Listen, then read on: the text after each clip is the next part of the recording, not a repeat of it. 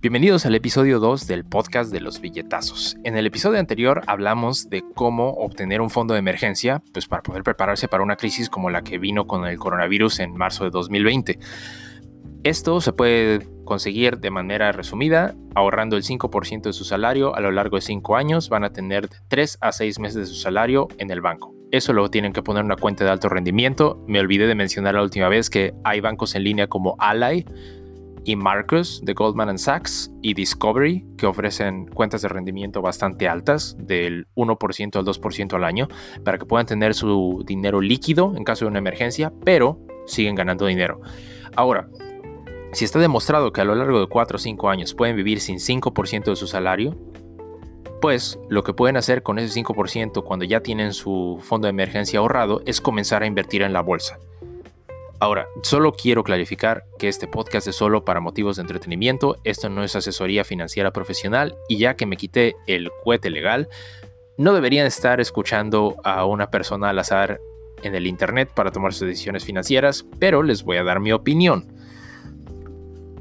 Invertir tiene que ser con una mentalidad a largo plazo. No podemos pensar que vamos a meter dinero un día y luego lo vamos a vender al otro y nos vamos a ser millonarios de la noche a la mañana. Eso es especulación y normalmente hay dos cosas. Estadísticamente, la mayor parte de los que hacen este tipo de especulación, o que se llaman day traders, estadísticamente la mayor parte del tiempo pierden el dinero que tienen.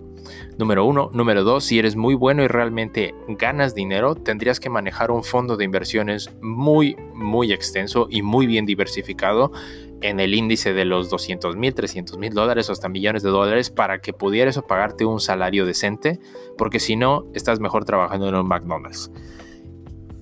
Ya que nos quitamos eso de la cabeza, sigamos pensando en inversiones a largo plazo.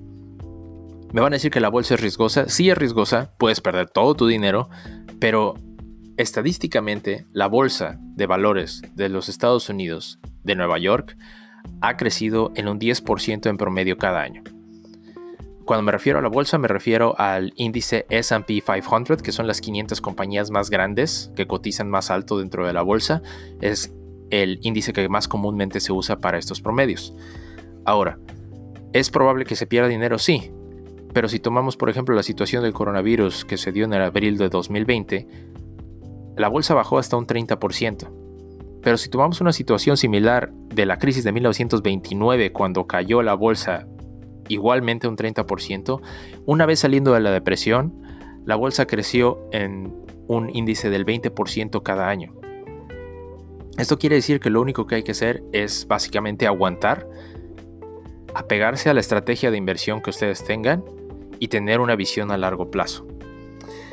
Entonces, la pregunta es, ¿Cómo decido qué acciones comprar para poder hacer una inversión?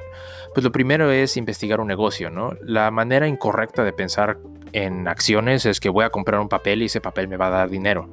Lo único lo que tienes que pensar es como si le estuvieras prestando dinero a tu hermano, a tu primo o un amigo para hacer un negocio y revisar si el negocio ha dado ganancias, si no las ha dado, si tiene potencial de tener ganancias en un futuro y además si tienen suficiente cash para soportar una crisis y que no vayan a tener que cerrar el negocio y pierdas todo tu dinero.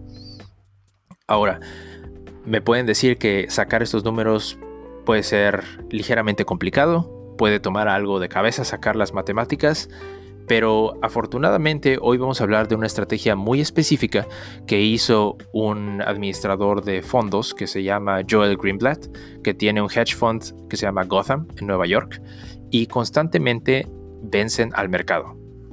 ¿A qué se refiere esta expresión que es beat the market, no? Vencer al mercado. Si el mercado en un año nos da 7% de ganancias, vencer al mercado sería ganar 8, 10%, 15%. El hedge fund de este cuate, Joel Greenblatt, ha tenido consistentemente ganancias del 20% anual, siempre venciendo al mercado. Entonces, ¿cómo lo hizo?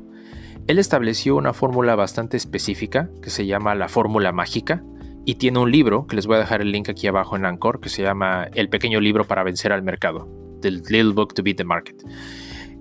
Este libro lo que establece es que hay que comprar compañías que si tienen una inversión, digamos, de un millón de dólares en edificios, inventario y en todo el negocio, que nos dé un alto rendimiento por ese millón de dólares.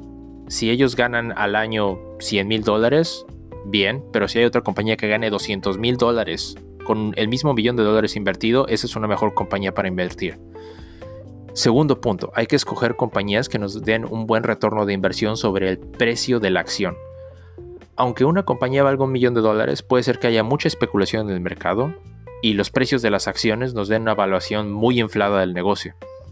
Entonces, lo que hace Joel Greenblatt es decir, si este negocio me da un X por ciento de ganancia sobre la, sobre la inversión, quiero que ese porcentaje de ganancia me lo dé con una acción barata. Eso es lo que se llama el retorno sobre la equidad y la manera de calcularlo es las ganancias por acción divididas sobre el precio de la acción. En pocas palabras estamos buscando acciones que salgan baratas y negocios que nos den buenos rendimientos. Afortunadamente para nosotros no tenemos que calcular nada porque hay un sitio que se llama magicformulainvesting.com que nos da exactamente las compañías que tienen indicadores altos en estas dos métricas. Hay una infinidad de métricas, quiero aclarar, pero estas dos son muy buenas métricas para empezar como principiantes. Y el sitio yo lo corroboré contra los reportes de la bolsa con algunas de estas compañías. El sitio es fidedigno. Ahora, hay una métrica adicional que a mí me gusta hacer. A mí me gusta checar que una compañía tenga su propio fondo de emergencia, si quieren verlo así. Que tenga suficiente capital para poder pagar sus gastos por un año. ¿Esto que me dice? Que yo por lo menos en un año no me tengo que preocupar de que esa empresa no va a poder pagarme a mí mi acción. Porque si tienen suficiente dinero para pagar sus gastos un año aunque no ganen nada, vamos a estar bien. Entonces eso es un indicador adicional que a mí me gusta ver y la manera de revisarlo es ver la forma 10Q, 10Q. Esa es la forma que reportan las compañías públicas en Estados Unidos para poder dar ganancias, gastos, activos y el valor de sus acciones. Entonces, si ustedes revisan ahí el capital que tienen en cash contra los gastos que han tenido al año, pueden ver si tienen más cash que los gastos anuales, es una buena compañía. Entonces, eso es un indicador adicional que a mí me gusta buscar. Entonces, ¿cómo funciona esto? Cuando ustedes vayan a magicformulainvesting.com, van a ver las 20 compañías que estén en el top de esos indicadores de retorno de, de inversión. Tomen 20 compañías y lo que van a hacer es invertir cada tres meses. Cada tres meses inviertan en cinco compañías. Compran stock de cinco compañías, invierten en esas cinco y a los siguientes tres meses agarran otras cinco, invierten en ellas. A los siguientes tres meses vuelven a ver la página y de esas compañías tomen cinco, las mejores, e invierten otra vez. El punto es que tengamos un portafolio diversificado para que no pongamos todos los huevos en una canasta y si alguna de esas compañías por lo que sea quiebra o le va mal, otras compañías van a ganar y así nuestro portafolio se mantiene diversificado y seguimos teniendo ganancias. Ahora, a la par de un año lo que vamos a hacer es vender las acciones que compramos. ¿Cómo funciona esto? Si yo compro acciones en abril, en abril de 2021, si en abril de 2020 compré acciones, en abril de 2021 voy a vender esas acciones y comprar nuevas acciones que estén altas en los indicadores de la página de Magic Formula. Luego, cuando compré acciones en agosto de 2020, cuando llegue agosto de 2021 voy a, voy a agarrar esas 5 acciones, las voy a vender y voy a comprar nuevas acciones. Puede pasar que cuando pase un año la misma compañía esté en el tope de la selección de Magic Formula. En ese caso no vale la pena venderlas. Pero por lo menos, ¿qué es lo que pasa? Con esta revolvencia de compañías garantizamos que siempre tengamos un portafolio diversificado de compañías que estén en el tope de los indicadores de retorno de inversión. Es una buena estrategia para principiantes, pueden empezar a probarla y normalmente las compañías que, que están en el tope de estos indicadores no tienen acciones tan caras. Si ustedes ven una acción de Google, ahorita están en 1.300 dólares y les aseguro, esa compañía no está en el tope de las, de las compañías que están en Magic Formula. De hecho, ahorita la compañía que está en el, en el tope de Magic Formula es una compañía farmacéutica y su acción está en 81 dólares. Entonces, eso es como, pues es una buena compañía y las acciones no son tan, tan caras. Y bueno, ahora me van a decir, bueno, ya sé cómo hacerlo ¿Cómo empiezo a hacer esta inversión? Bueno, hay muchos brokers en línea y aplicaciones en donde ustedes lo pueden hacer. Ejemplos de ellas son eToro, Webull, Robinhood. Cualquiera de ellas pueden empezar y ahorita como el mercado está a la baja, han estado regalando acciones. Entonces, no hay momento como ahora para poder empezar a invertir. Entonces pueden bajar esas acciones, ponen el dinero que tengan y empiezan con el proceso del Magic, eh, Magic Formula Investing. Aquí también yo les voy a compartir un spreadsheet con el formato que yo uso para, pues, para llevar tracking ¿no? de, las, de las acciones y saber en cuánto las compré y, y después de un año en cuánto las vendí para ver pues, qué tanto gané. Y bueno, si les gusta el contenido del podcast, no se olviden que pueden unirse a nuestro grupo de Facebook, eh, el podcast de los billetazos. Pueden encontrarnos en Twitter con el handle at billetazos.